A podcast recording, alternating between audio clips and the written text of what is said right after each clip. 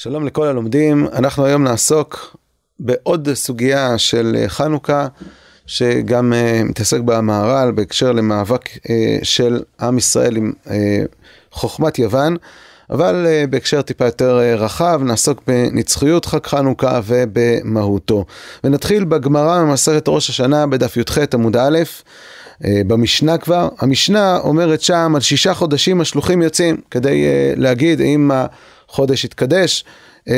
או שהחודש מעובר, על ניסן מפני הפסח ועל אב מפני התענית, מכאן אנחנו מבינים שאנחנו נמצאים בתקופה שכבר חרב בית המקדש, המשנה מתעסקת אחרי החורבן, על אלול מפני ראש השנה, על תשרי מפני תקנת המועדות, ועל כיסב מפני חנוכה.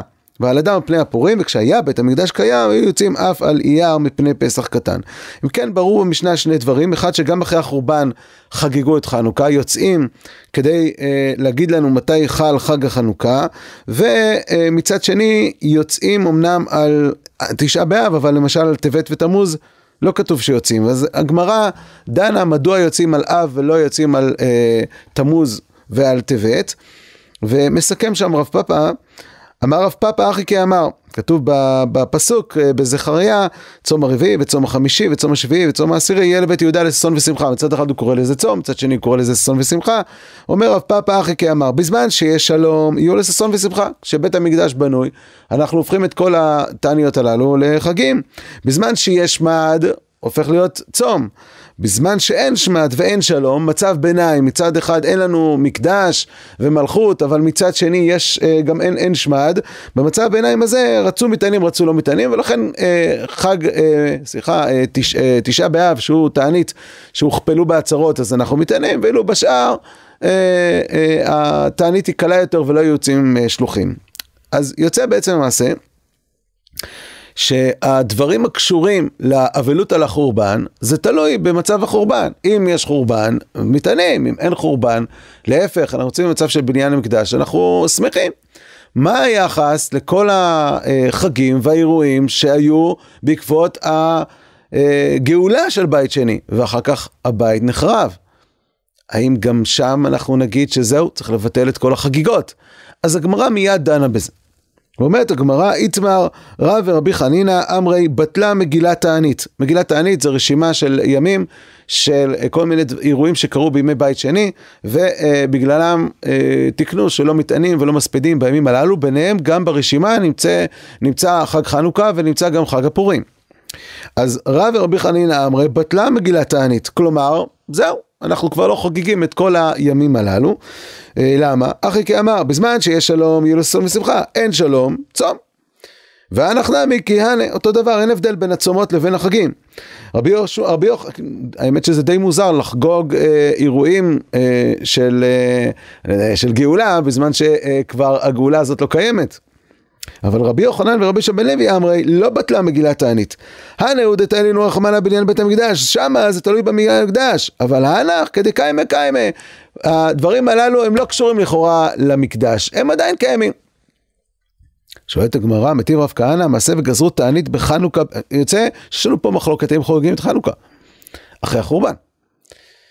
שואלת הגמרא, הרי כתוב מעשה וגזרו תענית בחנוכה בלוד, מי גזר? גזרו זה אומר שהיו תלמידי חכמים שלא, שסברו שאחרי החורבן לא חוגגים חנוכה, הם לא הדליקו נרות, הם אפילו עשו תענית בחנוכה. וירד רבי אליעזר ורחץ ורבי שועה וסיפר, זאת אומרת להראות להם שהתענית שהם גזרו לא קיימת ועדיין חנוכה קיים. ואמרו להם צאו ויתענו על מה שהתעניתם. אז רואים שכן חגגו את חנוכה, ויש לנו פה תנאים, איך רב ורבי חנינא חולקים פה על רבי אליעזר ורבי יהושע. אומרת הגמרא, אמר רבי יוסף, שני חנוכה דאיכא מצווה. תשמע, אומר, כל מגילת תענית, אין מצוות, זה רק לא להתענות ולא להספיד. אז עכשיו אפשר להתענות ולהספיד. חנוכה יש מצווה, ברגע שיש מצווה זה יותר חזק. יש אה, הדלקת נר חנוכה. אומר, אומרת הגמרא, אני לא מבין. אם אין עניין לחגוג את החג הזה, כי כבר נחרב בית המקדש, שאותו אתה חוגג, אז גם המצווה תתבטל. אמר לאביי תפתל אי ותפתל מצוותה. אלא אמר רב יוסף שני חנוכה דמפרסם ניסה. עכשיו אנחנו מבינים. מה זה מפרסם ניסה? אז אומר רש"י, מפרס, מפרסם ניסה כבר הוא גלוי לכל ישראל על ידי שנהגו בו המצוות והחזיקו בו כשל תורה ולא נכון לבטלו. יענו, כוח האנרציה, אמרת שמע, כבר מדליקים נרות, עם ישראל התרגל, כבר אוכלים סופגניות, יש כבר לביבות, עכשיו תבטל לעם ישראל את החג הזה, כבר התרגלנו! אז כיוון שהתרגלנו, לא, כבר לא נכון לבטל אותו. שאר הימים של, של מגילת תענית, זה רק מה לא עושים. לא, אין פה התרגלות. פה יש כבר חגיגה, יש פה חגיגה שלמה, אי אפשר לבטל את זה. משמע מרש"י, שתשובת הגמרא, למה אנחנו חוגגים חנוכה, היא כוח האנרציה, באמת אין מה לחגוג. מה יש לחגוג על בניין המקדש, על חנוכת המזבח כשהמזבח חרב? מה יש לחגוג? אה, התרגלנו, אז ממשיכים. ככה נראה לכאורה מפרשנותו של רש"י. מסקנת הסוגיה שלמעשה כל מגילת תענית בטלה חוץ מחנוכה ופורים. כך uh, מסכם את הסוגיה, uh, שזאת שיטת אמצע, וככה נפסק להלכה. אז קודם כל יש לנו שאלה ראשונה על חג חנוכה, למה אנחנו חוגגים את חנוכה מכוח האנרציה, זה ה... זה תנועת הנפש שלנו, מגיע חג חנוכה, אומרים, טוב, נו, מה לעשות, אנחנו חוגגים משהו שכבר לא קיים, אנחנו בעצם צריכים להתענות בכלל, אבל אה, התרגלנו לאכול לביבות, אז מה, נבטל את זה מעם ישראל? זאת קושייה אחת. קושייה שנייה, אה, זה בעקבות הרמב"ן בפרשת ויחי, שהרמב"ן על הפסוק לא יסור שבט מיהודה כותב דברים חריפים על מלכות בית חשמונאי, וככה הוא כותב, אמר לו יסור לרמוז כי ימלוך שבט אחר על ישראל לפני מלכות יהודה, שזה שאול המלך. אבל מעת שיחל להיות ליהודה שבט, מלכות, שבט מלכות, לא יסור ממנו על שבט אחר. לא יסור הכוונה באיסור לאו. ולפי דעתי, היו המלכים המולכים על ישראל משאר השבטים, אחרי דוד, עוברים על דעת אביהם, דעת יעקב אבינו, שאמר לא יעשו, ומעבירים נחלה. וזה היה עונש החשמונאים שמלכו בבית שני, כי היו חסידי עליון. ואלמלאם נשתכחה תורה ומצוות מישראל. ואף על פי כן נענשו עונש גדול כי ארבעת בני חשמונאי הזקן החסידים המולכים זה אחר זה עם כל גבורתם והצלחתם נפלו ביד אוהביהם בחרב. והגיע העונש בסוף למה שאמרו רבותינו זוכרנו לברכה כל מאן דאמר בית חשמונאי קעתינא עבדה הוא. נכרתו מן העולם, אין יותר בית חשמונאי. אומר הרמב"ן למה? כי הם מלכו בחטא. אסור היה להם למלוך. כבשתם, ניצחתם את היוונים, תנו מלכות לבית דוד, מה אתם הולכים? אז על מה אנחנו חוגגים את חנוכה? על מלכות שחזרה בחטא? כך, כך לפי הרמב"ן. אז יש לנו פה שתי קושיות כבדות מאוד על חגיגת חג חנוכה. ואנחנו פותחים, נלך בשני דרכים, בשניהם נראה אותם במהר"ל. נתחיל בכיוון שיוצא מהרמב"ן, אבל ניתן לו כמה וכמה הקדמות כדי להבין מה החידוש המיוחד שיוצא מתוך uh, דבריו. אז אנחנו פותחים בגמרא מסכת עבודה זרה בדף ח' עמוד א', שם המשנה uh, אומרת, אלו עדיהן של עובדי כוכבים קלנדה וסטרנורה. כן, uh, יש פה רשימה של uh, ימים שבהם אסור לנו לסחור איתם בגלל שהם חוגגים חגים. אומרת הגמרא, מה זה uh, קלנדה וסטרנורה? קלנדה, שמונה ימים אחר תקופה, שמונה ימים אחרי תקופת טבת. וסטרנורה, שמונה ימים לפני תקופת טבת. וסימנך אחור וקדם צרתני. תקופת טבת זה בדיוק התקופה של חג חנוכה. תנו רבנן, לפי שראה האדם הראשון יום שמתמעט והולך, אמר אוי לי, שמא בשביל שסרחתי עולם חשוך בעדי, וחוזר לתוהו ובוהו. כלומר, הוא רואה, כן, אחרי יום כיפור, ככה לאט לאט, הוא רואה פתאום היום הולך ומתקצר לו, הולך ומתקצר לו, זה מה שקורה בתחילת תשרי, שהיום והלילה שווים, ואז לאט לאט הולך מהיום ומתקצר, אומר, שמע, כנראה שזה בגללי, העולם הולך להיסגר. הלך ועשה שמונה ימים תענית. אחרי שהגיעה תקופת טבת, ואז הוא ראה שהיום פתאום חוזר חזרה ומתארך. אמר מנהגו של עולם הוא, אה, אם ככה זה טבע. לא בגלל החטאים שלי נחרב העולם. הלך ועשה שמונה ימים טובים. כלומר, עשה שמונה ימים של חג. לשנה אחרת עשה לאלו ולאלו ימים טובים. הוא כבם לשם שמיים, והם כבום לשם עבודת כוכבים. מה התוכן של הדבר הזה? אדם הראשון חשב שהבחירה שלו יכולה להשפיע על הרצון האלוקי. על המהלך האלוקי. הקדוש ברוך הוא רצה לברוא עולם, ואני בבחירה שלי, חופש הבחירה שלי, הרסתי לו את התוכניות. אחרי שהוא ראה שעולם כמנהגו נוהג, הוא הבין שמה, שהבחירה שלו לא יכולה להשפיע, יכולה להשפיע עליו, יכולה לגרום לו עונשים, אבל היא לא יכולה להשפיע על המהלך האלוקי. המהלך האלוקי קורה בכל מקרה, כפי שנראה תכף ברמח"ל. ואז הוא עשה ימים טובים. אני בחטאים שלי לא אפגע במהלך האלוקי. עובדי עבודה זרה לקחו את זה לכיוון ההפוך. החטא של האדם גרם שהאלוה הסתלק ונשאר פה רק טבע. ולכן הם הפכו את שני הימים הללו לעבודה זרה. זאת התפיסה שעוד מעט נראה שהיא קשורה אה, לחנוכה, כי זה מדובר על ימי החנוכה, הקלנדה והסטרנורה. גם בתוך עם ישראל אחרי חורבן בית ראשון מצאנו את התפיסה הזאת שהחטאים שלנו גרמו למצב של הריסת התהליך האלוקי בבחירת ישראל. וכך אומרת הגמרא בסנהדרין, קה, שמואל אמר, באו עשרה מבני אדם וישבו לפניו, לפני יחזקאל, אמר להם, חזרו בתשובה. אמרו לו, עבד שמחרו רבו, רבו, ואישה שגירשה בעלה, כלום יש לזה, על זה כלום? זהו, נגמר. אנחנו הרסנו את המהלך האלוקי. אומר על זה הרמח"ל בספר דעת תבונות, שזאת הייתה הדעה הרביעית שהיא דעת הנצרות, שכפרה בייחוד השם, תכף הוא יסביר למה זה כפירה בייחוד השם. אומר הרמח"ל, הדעה הרביעית הכופרת בייחוד השם היא דעת גויי הארץ, הנוצרים, האומרים חטא ישראל אין ישועת הלא בלויים סלע, חס ושלום. הם, הם היה להם חופש בחירה, הם חטאו והרסו את התוכנית האלוקית של, של, של, של, של בחירת ישראל. כסף נמאס קראו להם, כי הקדוש ברוך הוא בחר בהם, נתן להם בחירה בידם להיות צדיקים או רשעים, והם הרשיעו לעשות ומנעו ממנו את ברך כביכול שיוכל להטיב עוד להם, כי עניין צור ילדך תשי, והוכרח לעזוב אותם ולהחליפם באומה אחרת חס ושלום, לפי שאי אפשר להושיעם. ואורך הגלות, 1500 שנה, תקופת הרמח"ל, אנחנו אחרי זה עוד נמשיך הלאה. מורה לכאורה על זה, הוא מפחיד הלבבות שאינם חזקים באמונה האמיתית. אמנם, המאמין בייחוד ומבין עניינו, ייחוד השם, צריך שיאמין שהקדוש ברוך הוא אחד יחיד ומיוחד, ואין לו מונע, הוא מעכב כלל, ועיקר בשום פנים ושום צד, כי הוא לבדו מושל בכל, מעצם ייחוד שליטתו, שאין לו שום הכרח בכפייה כלל, וכל סדרי המשפט וכל החוקים של חלקה, כולם תלויים ברצונו. אומר הרמח"ל, חוקי המשפט האלוקיים הם חוקי משפט שהוא יצר אותם. כשהוא רוצה, הוא מנהיג את העולם על פי משפטו, ויכול להיות שהאדם שחוטא, יכול להיות, אדם שחוטא יקבל עונש. אבל כשהוא רוצה, הוא לא חושש לכל הנהגת המשפט, הוא מטיב למי שברצונו להיטיב, וחנותי את אשר האחרון, ורחמתי את אשר אחריהם אף פי שאינו הגון. הקדוש ברוך הוא מנהג את עולמו בהתאם לרצונו, אה, הוא לא משועבד לחוקי המשפט האלוקיים, אני חייב להעניש אתכם עכשיו וכן הלאה. ולכן החופש הבחירה של האדם לא יכול להשפיע על המהלך האלוקי. אומר הרמח"ל, ומי שמאמין בזה הוא כופר בייחוד השם. אבל התפיסה הזאת היא תפיסה שנמצאת בנצרות, היא תפיסה שאנחנו מוצאים את עם ישראל אחרי החורבן, שואלים את עצמם את השאלה הזאת, והקדוש ברוך הוא, כמו שואלת הגמרא שם, עונה להם את התשובה שראינו ברמח"ל. מה אתם חושבים, שאשור זה, עכשיו אני עזבתי ועכשיו אשור בגלל החוזק שלו השמיד אתכם כי אני עזבתי אתכם? מה פתאום, אשור זה היד הארוכה שלי, זה עונש שלי, אני לא עזבתי אתכם, אני מנהל את הסיפור.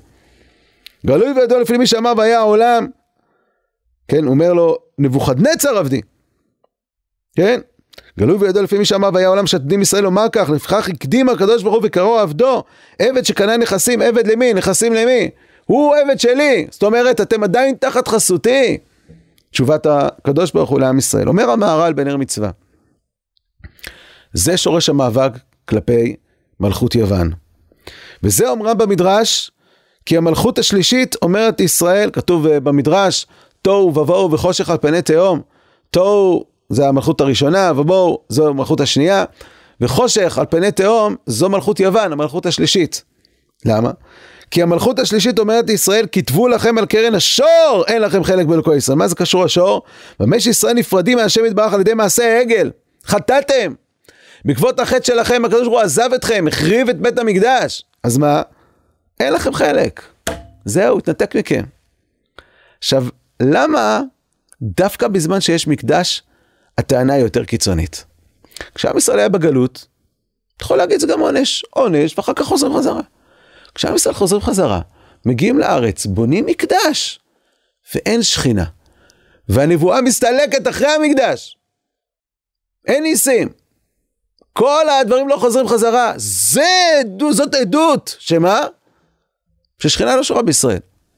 שהקדוש ברוך הוא עזב אתכם. זאת תקופת יוון. זה חושך על פני תהום. שהחשיכה עיניהם של ישראל. אומר המהר"ל, וזה שקר. למה זה שקר? כי מצידנו אנחנו יכולים לבחור להיות בתוך הקדוש ברוך הוא, מחוץ לקדוש ברוך הוא, עם, עם השם, בלי השם, רוצים, פורקים עול, אבל הקדוש ברוך הוא מצידו שולט בנו בהכרח, ומנהיג אותנו בהכרח. אנחנו נגיע למהר"ל שמדבר על העניין של אנוכי השם אלוהיך, למה זה כתוב בצורת, אה, אה, בקביעת עובדה ולא בתור ציווי, אומר המהר"ל, כי זאת קביעת עובדה. אתה יכול להחליט, להגיד שאתה לא מאמין בי, אתה לא רוצה להיות תחת חסותי, אני בכל מקרה ממשיך להיות אלוה שלך, מלך שלך. אתה אי אפשר לצאת מזה. היא, הבחירה, הבחירה של האדם לא יכולה להוציא את הבחירה האלוקית, אבל החיבור והצירוף שיש לישראל לקדוש ברוך הוא מצד אחר, והוא החיבור מצד העילה, שזה הקדוש ברוך הוא עצמה, והחיבור שהוא מצד העילה, אין לדבר הזה שהוא מצד העילה שינוי. זה המהר"ל בנר מצווה. אם כן, נקודת החושך שהחשיכה היוון את עיניהם של ישראל, הייתה בתפיסה, בטענה הזאת שאין שכינה בישראל. איך חנוכה נותנת תשובה, איך החג הזה נותן תשובה למתח הזה, למאבק הזה עם מלכות יוון. אומר בני יששכר, שחנוכה רמוז בתורה ב... בתוך פרשת המועדות, פרשת אמור. כתב הרב עיר וקדיש דבריו דברי קבלה וקיבל מליהו ז"ל הלא הוא רוקח וזה לשונו.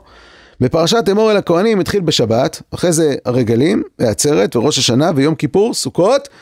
וידבר משה את בני ישראל, את, את מועדי השם אל בני ישראל, זהו, יש סגירה, מועדי השם נגמרו. ואז כתוב, ויקחו אליך שמן זית זך, כתית לאמור, מה זה קשור ויקחו אליך, ויקחו אליך שמן זית זך, זה היה פרשת תצווה, מה פתאום עכשיו בפרשת אמור חוזרים על זה? תשובה, רמז לחנוכה. רמז לחנוכה, שמן זית זך מן המובחר, רמז לחנוכה, קשור למנורה. אנחנו מוצאים בתורה, אומר הרוקח, אומר הבני יששכר, שהתורה רומזת לחג החנוכה במנורה שבמקדש. הדבר הזה חוזר ברמב"ן, בפרשת בעלותך.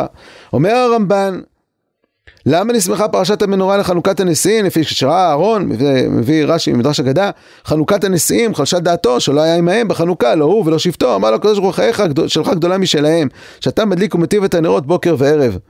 שואל הרמב"ן, לא מבין, מה, מה זה קשור בזה שהוא מדליק את הנרות? הוא, הוא גם מקריב קורבנות. מה זה קשור להדלקת הנרות? אה, בגלל שהוא עושה, לא הביא בהתנדבות, גם מדלקת נרות זה לא בהתנדבות. הוא עושה את זה כי הוא מצווה. אז איך זה שהוא מדליק את הנרות זה יותר טוב מאשר שהוא מקריב קורבנות, ואיך זה תירוץ אה, לזה שהוא לא היה שותף בחנוכת המזבח, נותן לו יישוב הדעת. אומר הרמב"ן, אנחנו לא מדברים פה על הדלקת הנרות של המנורה שאהרון היה מדליק כל יום, אלא רמז לו על חנוכת המזבח העתידית שהבנים שלו יבנו, שזה היא מיוחדת להם. אבל העניין אגדה הזו לדרוש מן הפרשה על החנוכה של הנרות שהייתה בבית שני על ידי אהרון ובניו. רצוני לומר חשמונאי, כהן גדול ובניו, בלשון זה מצאתיה בגלת סתרים, שימו לב, הרמב"ן מבחינתו מלכות בית חשמונאי בחטא. אבל המאבק שלהם ביוונים, חסידים גדולים. והמאבק הזה הוא קשור למנורה. הוא קשור לחנוכת המזבח, העלותך את הנרות, רמז לחנוכת המזבח שהיא קשורה למנורה. אז אנחנו מוצאים גם אצל הרוקח, גם אצל הרמב"ן, שהחג חנוכה הוא קשור במנורה.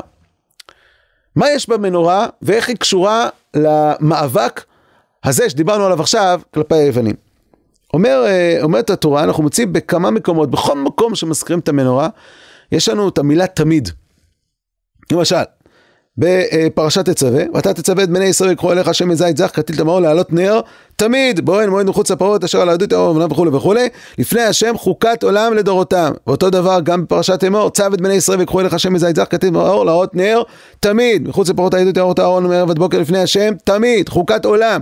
ואחרי זה, יערוך את הנרות לפני השם, תמיד. למה? מה העניין של התמיד?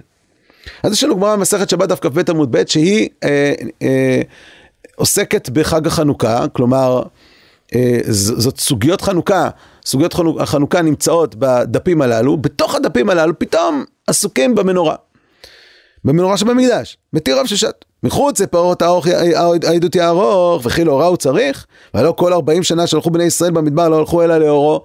למה צריך מנורה? והקדוש ברוך הוא מאיר לישראל כשהם נמצאים במדבר, בחושך, אה, הוא צריך שהם ידליקו לו מנורה במקדש? שואל. והוא מתרץ. אלא עדות היא לבאי העולם ששכינה שורה בישראל. מהי עדות? אמר הרב זונר, זונר מערבי, שנותן בה שמן כמידת חברותיה, וממנה היה מדליק ובה מסיים. המנורה היה בה נס קבוע. איזה נס? נס פח השמן של חנוכה. אבל לא רק בחנוכה, אלא כל יום. כל יום היה נר שהיית נותן בו כמידת חברותיה, והנר הזה היה ממשיך לדלוק. וממנו היו מדליקים את שאר הנרות ביום של, ביום. אם כן, מה המטרה של הנס הזה, אומר, אומרת הגמרא? המטרה של הנס הזה זאת עדות לבאי העולם ששכינה שורה בישראל. מתי? אומר התוספות, למה הוא מזכיר פה את ה-40 שנה שהלכו ישראל במדבר? כי כשעם ישראל, ככה אנחנו מסבירים, כשעם ישראל הלכו 40 שנה במדבר, הם הלכו נזופים. אפילו משה רבנו לא קיבל נבואה. שכינה הסתלקה מישראל. אבל גם בשעה שהם היו נזופים לפני המקום, עדיין הנר המערבי היה דולק. וזאת עדות לבאי העולם ששכינה שורה בישראל גם בגלות. זה היסוד של המנורה. היסוד של המנורה זה עדות ששכינה שורה בישראל גם כשהם נזופים. הקדוש ברוך הוא ממשיך להיות איתם. וכך אומר הרמב"ן בהמשך דבריו בפרשת בעלותך. ראיתי עוד בילמדנו, מדרש תנחומה. וכן מדרש רבה, אמר לו הקדוש ברוך הוא למשה, לך אמור לאהרון, אל תתיירא, אלא גדולה מזאת אתה מוכן. הקורבנות, כל זמן שבית המקדש קיים הם נוהגים, אבל הנאורות לעולם מול פני המנורה יאירו.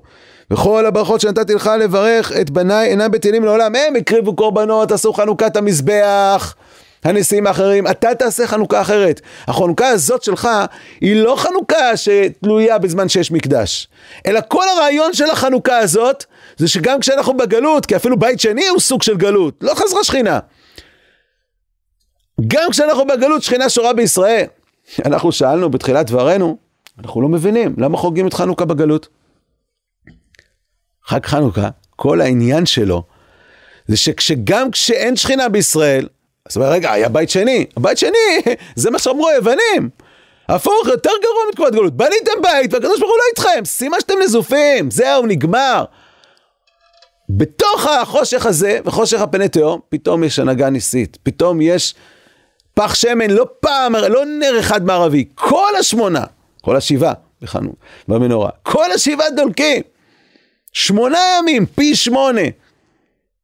עדות למה? ששכינה שורה בישראל בגלות. ברור שחוגגים את חנוכה בגלות. כל הרעיון של חנוכה זה שאנחנו חוגגים אותו בגלות. להעלות נר תמיד. את החג חנוכה שלך, אומר הרמב"ן, אומר הקדוש ברוך הוא לאהרון, יחגגו תמיד, זה לא תלוי בקורבנות שיש מקדש. אבל לא רמזו אלא לנרות בית חשמונאי, חנוכת החשמונאים, שהייתה נוהגת אף לאחר החורבן בגלותנו, זה כל הרעיון של החג. וזה בעצם עומק התשובה של אדם הראשון, שחגג את השמונה ימים הללו בתקופת טבת. למה? כי הוא הבין שחופש הבחירה של האדם לא פוגע במהלך האלוקי. אצלו זה היה כלפי בריאת העולם. בעם ישראל זה כלפי בריאת ישראל. אומר השפת אמת, כתיב הנרות הללו קודש הם. נראה כי מאחר שהיה הדלקת המנורה בימים אלו על פי נס, אף על פי שלא היה שם לבני ישראל להדליק. דלק. אם כן, גם אתה, אף שאין לנו מנורה ושמן טהור, גם כן שייך הדלקה על פי נס. כשאנחנו מדליקים את הנרות, אנחנו מאמינים שמה?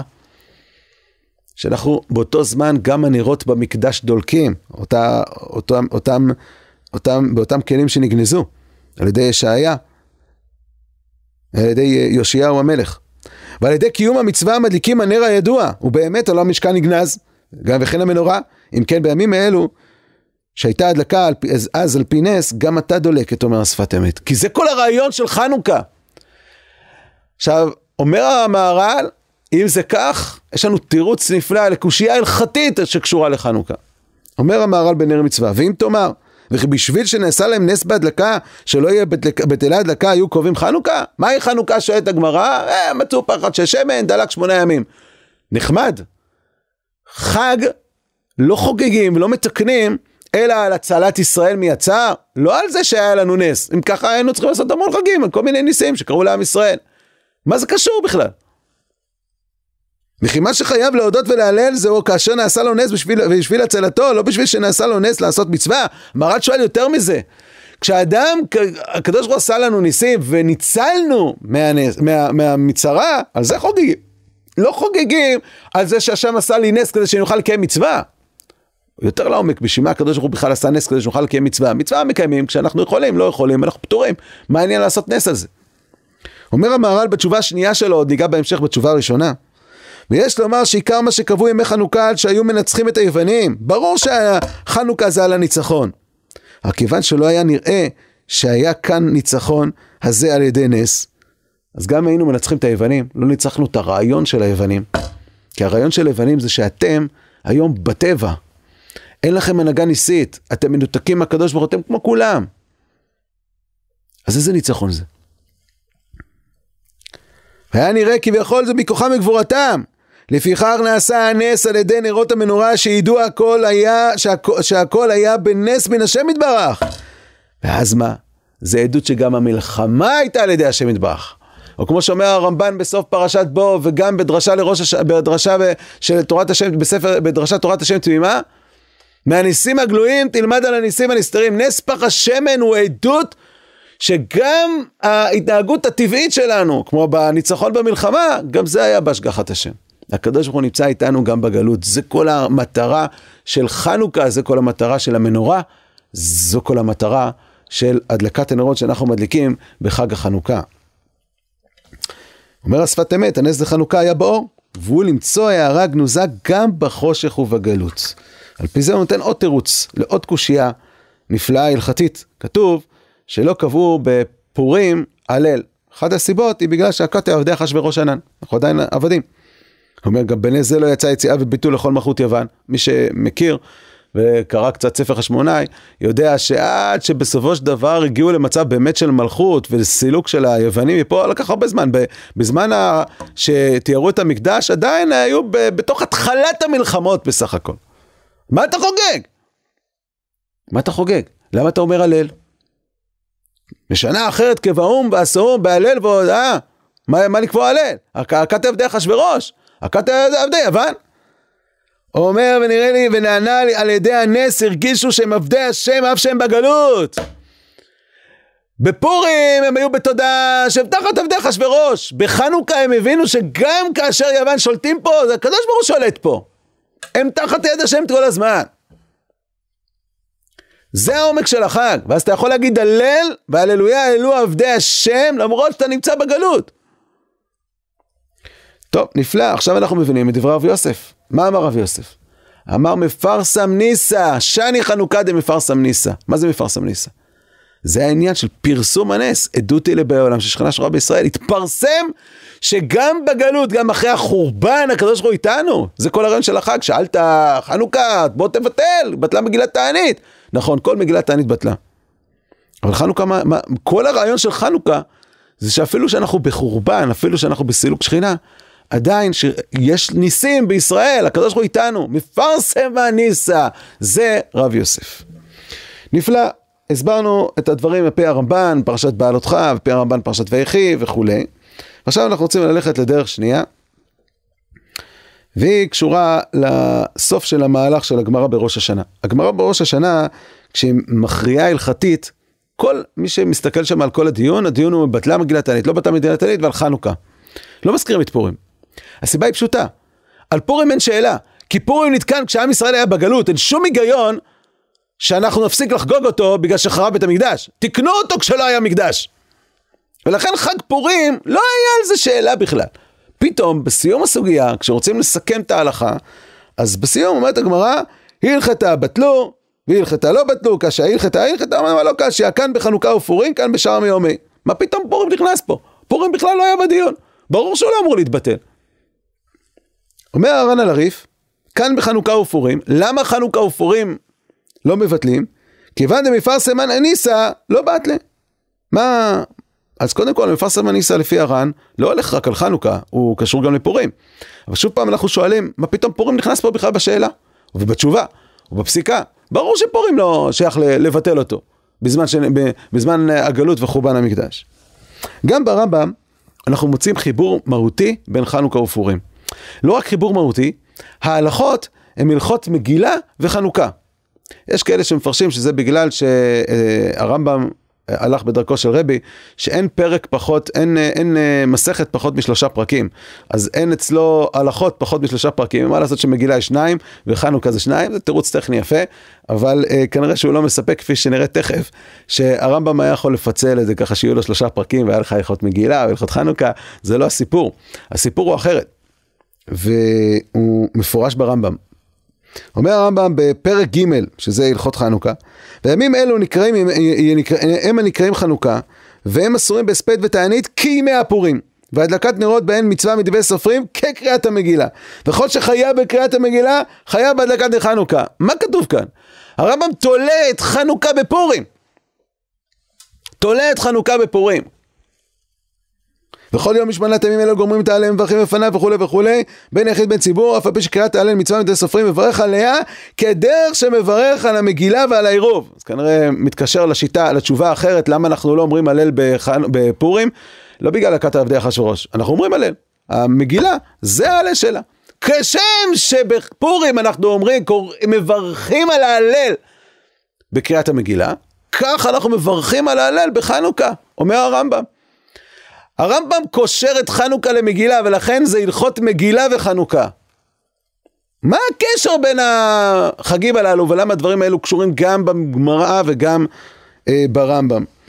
הרמב"ם, אה, כשהוא מבסס את הסמכות, את העוצמה של, אה, של חג הפורים, אז הוא כותב, בפרק ב' בהלכות מגילה וחנוכה, בהקשר להלכות מגילה, כל ספרי הנביאים וכל הכתובים עתידים להיבטל לימות המשיח חוץ ממגילת אסתר. הרי היא קיימת כחמישה חומשי תורה, כשל תורה. זוכרים את רש"י כשל תורה? אומר הרמב"ם, שמגילת אסתר היא כשל תורה, ולכן היא לא עתידה להתבטל. וכי הלכות של תורה שבעל פה שאינם בטלים לעולם, אף על פי שכל זיכרון הצהרות יבטל שנאמר נשכחו הצהרות הראשונות כי נסתרו מעיניי, ימי הפורים לא יתבטלו וכולי. למה לא יתבטלו? אז הגמרא כבר אומרת שפורים נחשב כדבר שבכתובים, כלומר הוא כתוב, כמו תורה שבכתב. כמו תורה שבכתב. וזה מה שכתוב, שלחה להם אסתר לחכמים, כתבוני לדורות, והדגש פה על לדורות. אני רוצה שבעצם חג הפורים ימשיך להיות נחגג גם בימי הגאולה, שנשכחו הצרות, לדורות. אמרו לה, מה, מה פתאום, אז את לא כתובה בתורה. הלוא כתבתי לך שילשים, שילשים ולא רבעים, עד שמצאו לו מקרא, כתוב בתורה, כתוב, זאת, זיכרון, בספר, שמה? ש... מחיית עמלק. מחיית עמלק יש לה כמה שלבים, והשלב של פורים הוא כתוב בתורה. וכיוון שהוא כתוב בתורה, מצאו לו רמז בתורה, אז חנוכה כתוב, אז אה, פורים כתוב בתורה. אז פורים יש לו מעלה. מה המעלה שלו? הוא בעצם כתוב בתורה. ולכן הוא שייך כחמישה חומשי תורה, כשל תורה. אז אה, וזה חם לאסוף מזרע. אבל חנוכה יותר גרוע מפורים. חנוכה בסופו של דבר לא נכנס לנו ספר חשמונאים לכתובים, הוא גם לא, אה, לא אמרו חז"ל שמצאו לו סמך בתורה, אה, כשתיקנו אותו. אז השאלה היא, מה התוקף לתקן אותו בכלל? את החג הזה. אז הגמרא שואלת על הדלקת נרות חנוכה, היא לא שואלת את זה על שום מצווה אחרת, היא שואלת את זה על חג שחז"ל תיקנו חג שהוא מדרבנן. עכשיו פורים מצאו לו סמך, חנוכה, מה פתאום אתה מברך על הדלקת הנרות אשר קדושה מצב ציוונו? מי ציוונו? איך ציוונו? מה ציוונו? משה רבנו ציוונו? לא היה חנוכה בתקופת משה רבנו. שואלת הגמרא, מה אם מברך? מברך שקדושה מצב וציוונו הדליק נר חנוכה, והיכן ציוונו? והגמרא אומרת, רבי מיה אמר מילות אסור, רב נחמיה אמר שעל אביך ויגד לך זקניך ויאמרו לך. הרמב"ן, בהשגות לספר המצוות שורש א', מדגיש את שיטתו של הרמב"ם. הרמב"ן עצמו חולק, לא ניכנס לשיטתו של הרמב"ן עכשיו ולמחלוקת הזאת, אבל הדברים מפורשים ונפלאים ברמב"ם. והוא זה הצל סבור שיש בכלל לאו דלות אסור כל משהו מדברי חכמים, בין מצוות, בין שאין מצוות כגון מקרא מגילה ונר חנוכה. ובתחילת חיבור הגאון אמר מיני מצוות יש מצוות אחרות שנתחדשו אחרי מתן תורה וקבעו אותן נביאים וחכמים פשטו בישראל כגון מקרא מגילה וחנוכה וכולי. ועל זה הוא אומר לא תסור מן הדבר אשר יגידו לך לעשות וראוי לפי דעה זו להחמיר מאוד בדברי סופרים שכולם תורה הם. לא ניכנס עכשיו לקושיות של הרמב"ן ומה התירוץ עליהם, למה בסופו של דבר ספק דרבנן לקולה וכל מיני דברים כאלה, או כל דרבנן סדורייתא, לא ניכנס עכשיו למחלוקות שיש בין הרמב"ן לרמב"ם, אבל שיטת הרמב"ם, שהתוקף של דרבנן לא תסור מן הדבר אשר יגידו לך מן ושמאל, ולכן כל דרבנן זה דורה, יש להם תוקף כשל תורה. בעצם חנוכה זה החג הראשון שמתגלה התוקף של התורה שבעל פה שבישראל. התוקף של החכמים, שמסוגלים לתקן חג והוא כשל תורה. אומר השפת אמת, ויסעום ימים טובים בהלל ובהודעה, זה גמרא, גמרא במסכת אה, שבת שואלת מהי חנוכה, אז בסוף ועשאום, יש פה יצירה של חכמים, יצירה במציאות. פירוש, על ידי שהכירו גודל הישועה מהשם יתברך והיללו והודו בכל ליבם, על ידי זה המשיכו הערת הנס לעולם. כפי השבח וההודעה שנותן, כך נשאר אצלו לדורות. יצרו מציאות. גם ימי החנוכה הם קדושה, קדושה של זמן, כמו פסח, שבועות, סוכות, שהם מדאורייתא. גם פה יש קדושה זמן שנוצרה בעקבות חכמים. עכשיו נחזור לרש"י. רש"י לא התכוון להגיד שאנחנו חוגגים חנוכה מכוח האנרציה, כי תשמע, עם ישראל כבר אוכל לביבות, מדליק נרות, אתה יכול לבטל את זה, לך תבטל את זה מעם ישראל נראה אותך.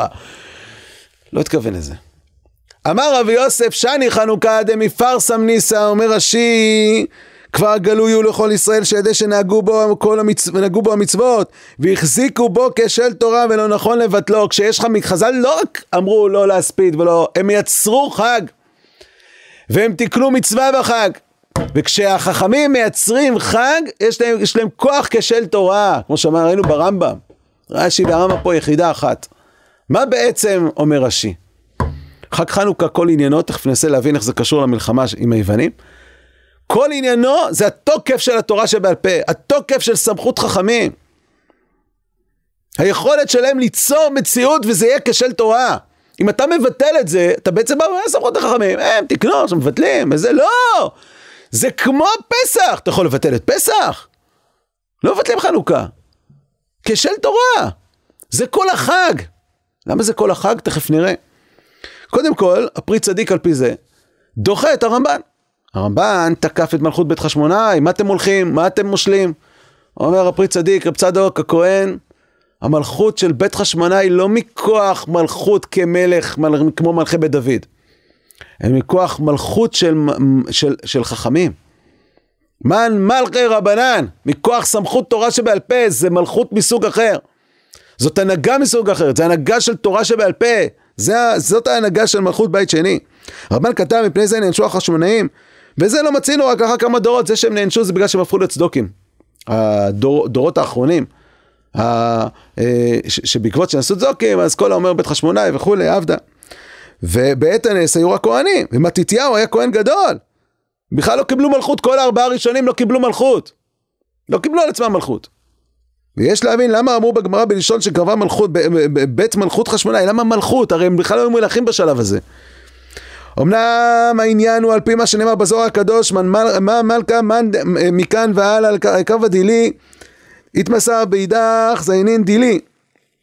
מראה מגיחי קרבה באידך, שכל ניצוח בא על ידי מידת המלכות, דינא דמלכותא. מה זה מלכות? מלכות פה, תורה שבעל פה קרין עלה, כתוב בזוהר, זה כוח התורה שבעל פה. מלכותו על ידי התורה, ככה היה אצל משה רבנו. הוא לא היה מלך, הוא לא ממלכה בדוד. הכוח שלו היא מכוח התורה. כמו שאמרו רבנן, איקרו מלכים, תכתיב בי מלכים ימלוכו. זה תוקף ההנהגה של בית חשמונאי, מכוח התורה שבעל פה. וממשיך הפרי צדיק וכן עניין היוונים, שהיה שגזרו על ביטול תורה ומצוות, ושקרם תורתך. יותר מזה. טוב, תכף נראה במהר"ל, אבל אה, בית שני היה התפתחות של תורה שבעל פה. היה התפתחות של כוח החכמים. במקביל, הייתה התפתחות של חוכמת יוון. וחוכמת יוון הייתה כביכול מקבילה לחוכמת החכמים.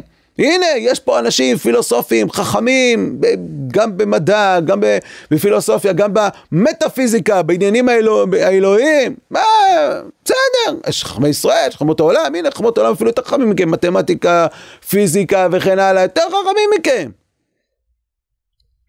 אז מה אתם מחדשים בתורה? אנחנו מבטלים תורה. אין שום דבר בדבר הזה, ושקם תורתך. עיקר המאבק של היוונים הייתה כלפי התורה שבעל פה, כלפי השכל האנושי ששותף ללימוד התורה. אומר המהר"ל בנר מצווה, קפצתי קצת על, ה, על uh, uh, דברי הפרי צדיק, תראו אותו בפנים. אומר, אומר המהר"ל, טימאו כל השמנים שבהיכל, כך אומרת הגמרא במסכת שבת על חג חנוכה. מה העניין של דווקא השמנים, דווקא נלחמו בשמנים, למה לטמות דווקא את השמנים? כי היוונים היו מטמאים את ההיכל. שכך כוח יוון מיוחד התגבר על ההיכל, יותר מכל האומות. סימן לדבר היכל עולה מספרו ס"ה, 65, ויוון מספרו 66. לעוד כי יש למלכות יוון כוח גובר על ההיכל, ובזה מטמאים את ההיכל. כי מצד ההיכל בלבד, גובר עליו כוח יוון. ולכך כשגברו על ההיכל טימאו כל השמנים. למה? ודווקא שמנים כי השמן הוא מיוחד לקדושה. ראיה לזה שהשמן מקדשים ומושכים הכל.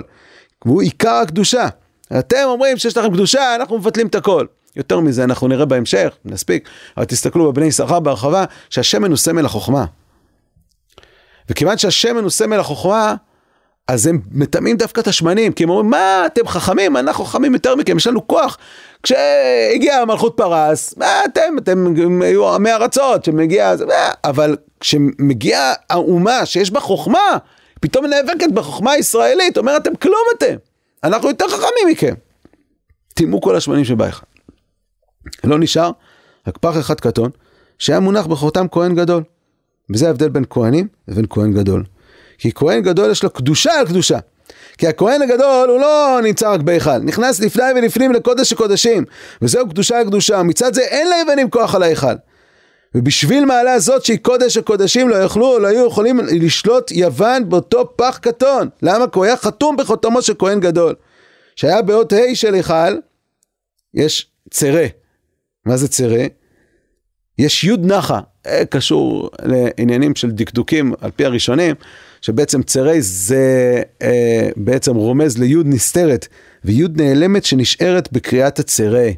והיוד הזאת, היא בעצם רומזת שההיכל זה לא בגמטריה סרחי, יש פה עוד עשר שלמים. והוא מורה על מעלה עליונה נסתרת שיש בהיכל. מה המעלה הנסתרת שיש בהיכל? שההיכל יונק מתוך קודש הקודשים. ובזה לא שלטו היוונים. כי היוד היא נח נעלם. מורה על קודש הקודשים שהוא נסתר ונעלם בהיכל, ושם לא שלטו על קודש קודשים שהוא נסתר. ולא היה בו להדליק על היום אחד, נשא נס והדליק בו שמונה ימים, אלו שמונה ימים שנשא נס באור. דבר זה בא ממעלת קודש הקודשים. ולמה קודש קודשים אחר שבעה? כי הנהגת עולם הטבע תחת שבעה. כי בשבעה ימים נברא העולם הזה הטבעי. לפיכך, מה שאחר הטבע, הנס, הוא מספר שמונה. מה בעצם אומר המהר"ל? באים היוונים, בחוכמת אנוש, אומרים גם אתם יושבים, עוסקים בתורה. במה אתם עוסקים בתורה? בחוכמת אנוש. מה אתם שונים מאיתנו? ואנחנו יותר חכמים מכם בחוכמת האנוש. אז אנחנו מבטלים לכם את כל התורה שבעל פה. מחקו את ההיכל, מחקו את השמן, טימאו כל השמנים שבהיכל. בא קודש הקודשים ואומר, מה פתאום? הכוח שלנו בהיכל, הכוח שלנו בחוכמת, בחוכמת הלימוד התורה, הוא לא מכוח חוכמה השכל, המוח שיש לנו. מכוח עשייתא דשמיא, ההנהגה הניסית שמנהגת את עם ישראל בלימוד התורה שבעל פה. ולכן, כל התורה שבעל פה שלנו, זה לא חוכמה אנושית, זה חוכמה אלוקית. זה בעצם הקודש הקודשים. זה כוחו של כהן גדול שנכנס לפני ובפנים ויוצא החוצה. זה הכוח של הנר המערבי, נס פח השמן, בקטן, הקבוע, שכל הנרות מכוונים אליו, והוא מכוון כנגד בית קודשי הקודשים. כל היניקה של החוכמה שלנו, שבעת סוגי החוכמות, יונקים מתוך הארון שנמצא בתוך קודש הקודשים. תורה שבכתב, ההנהגה הניסית, הלוחות, המדרגה השמינית. שמונת ימי חנוכה. אז אומר המהר"ל, בנר מצווה, עכשיו חוזרים עוד פעם לשאלה שהוא שאל, ועכשיו התשובה אחרת. שאלנו, מה פתאום חוגגים חג על נס לעשות מצווה? על נס הצלה צריך לחגוג, לא על נס שעושים מצווה. אומר המהר"ל, כי על זה בדיוק היה המאבק. היוונים, כל המאבק שלהם הייתה, היה על התורה שבעל פה, שהוא שכל אנושי. מגיע שכל אנושי גדול יותר כמו אריסטו, מוחק לכם את הכל. בא נס פר השמן כדי להודיע שהתורה שבעל פה שלנו זה כשל תורה. זה משהו שהוא למעלה מן הטבע.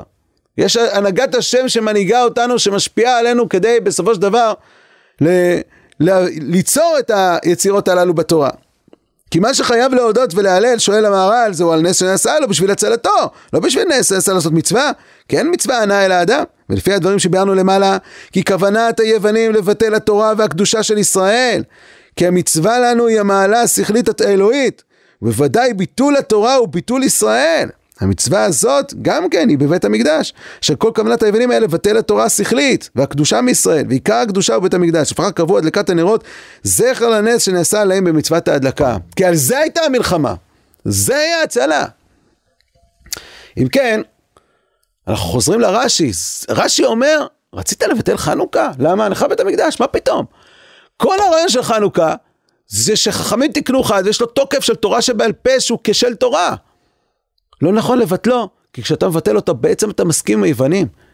כל הרעיון של חנוכה זה הכוח של עם ישראל, שהתקנות שאנחנו מתקנים זה כשל תורה, זה שכינה ששורה בישראל.